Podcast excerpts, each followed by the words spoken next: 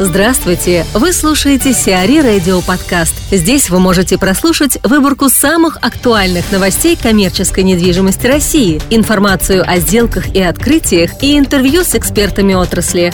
Чтобы прослушать полные выпуски программ, загрузите приложение Сиари Radio в Apple Store или на Google Play. Дом Абазы превратят в гостиницу «Хилтон». Дом Абазы в Санкт-Петербурге реконструируют, разместив в здании трехзвездочную гостиницу «Хилтон». При этом площадь дома увеличится почти вдвое. Увеличение площади здания произойдет за счет надстройки внутреннего флигеля, оборудования атриума во дворе на уровне третьего этажа и организации подземного пространства под двором. Площадь составит порядка 8,2 тысяч квадратных метров. Гостиница «Хилтон» будет рассчитана на 100 номеров.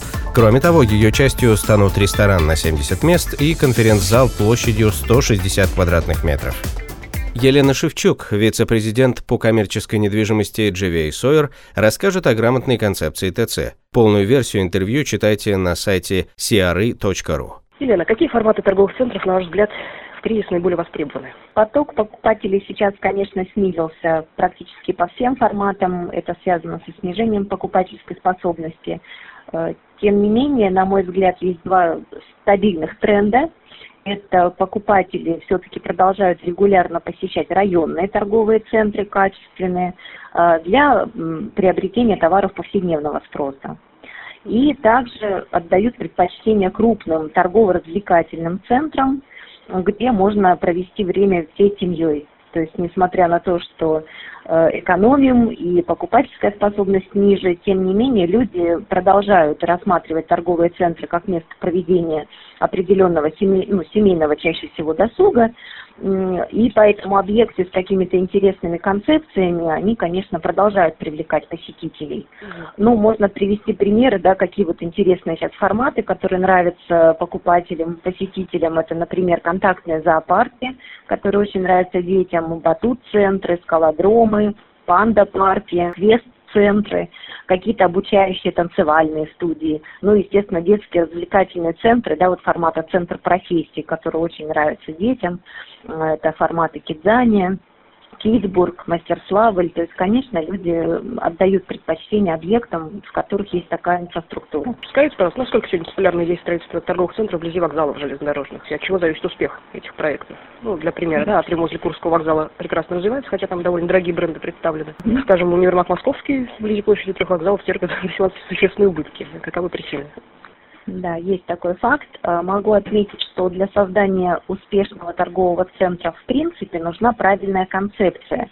Просто э, расположение объектов вблизи даже такой потенциально да, емкой э, точки притяжения, как ЖД вокзал, это не гарантия успеха, так как концепция любого объекта, она формируется на основе нескольких факторов – первую очередь это анализ текущей конкуренции в конкретном районе.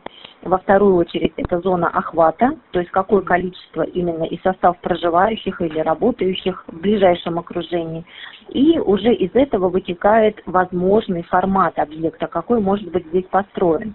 А то, что касается вот перечисленных объектов, они по сути принципиально разные, если их сравнивать, потому что э, с точки зрения зоны охвата вокруг атриума, да, мы имеем в виду, имеем э, практически центр города и огромное количество жилых домов, огромное количество офисных центров действующих, да, в ближайшей шаговой доступности от объекта. Плюс к этому, то есть уже плюсом, да, вторым фактором является, конечно, прямой выход из вокзала, да, это просто два шага, крытый переход очень удобный, ну и, естественно, основная точка притяжения это станция метро, которая, да, тоже практически выход ко входу в торговый центр, это, конечно, очень существенные факторы по притяжению посетителей. У московского ситуация другая. Вокруг него практически нет жилья, ну, далеко достаточно офисные какие-то, да, точки притяжения. От метро к объекту нужно все-таки дойти, пусть угу. и 5 минут, но все равно это время, и мы сейчас с вами, как покупатели, избалованные, и если, допустим, люди встречаются между собой, едут на метро, то они могут выйти на той же Курской, да, очень близко, и не доехать до Комсомольского, чтобы вот лишнее время не тратить.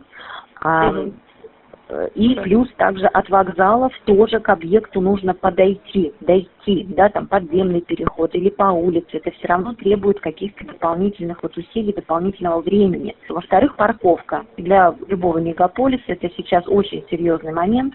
В московском практически паркинга нет, а Атриум, конечно, это современный объект с большим подземным паркингом, с теплым, с удобным. Конечно, люди отдают предпочтение таким объектам. В третью очередь, абсолютно разная архитектура.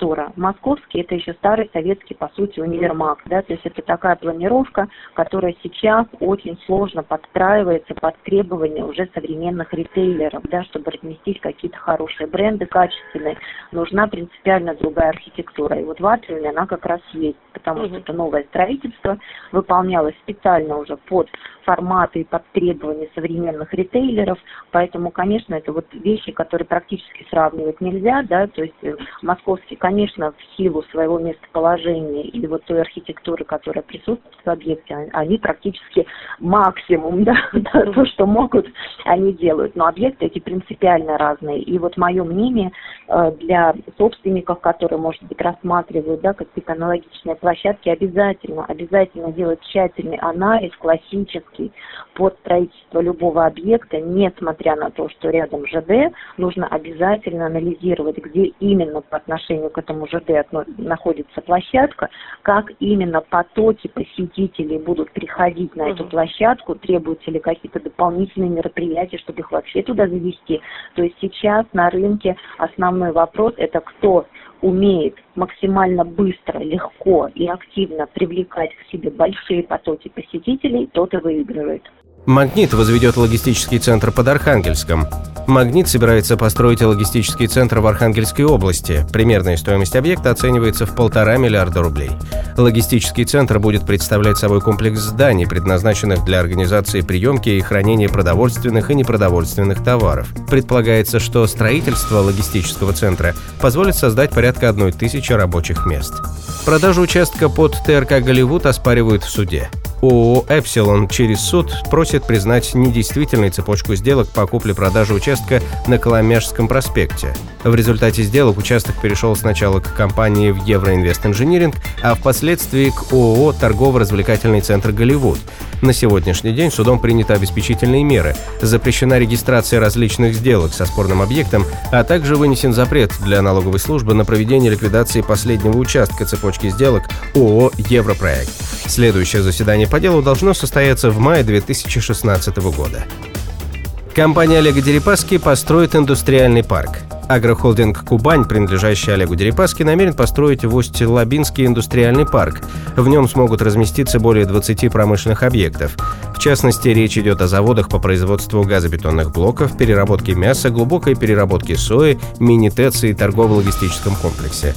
Первые два объекта работают уже сейчас, остальные находятся на стадии строительства. Так, стоимость возведения завода по глубокой переработке сои оценивается более чем в 550 миллионов рублей. Индустриальный парк, возводимый компанией Олега Дерипаски, станет вторым в Краснодарском крае. Еще один в марте зарегистрировала АО «Тандер», главная компания сети розничной торговли «Магнит». Сиари Радио. Эксклюзивные рубрики «За и против», «Ноу-хау», «Ремейк», «Новые форматы». Слушайте в полных выпусках программ в приложении Сиари Radio. Приложение доступно в Apple Store и на Google Play. Более подробная информация на сайте siari.ru slash radio.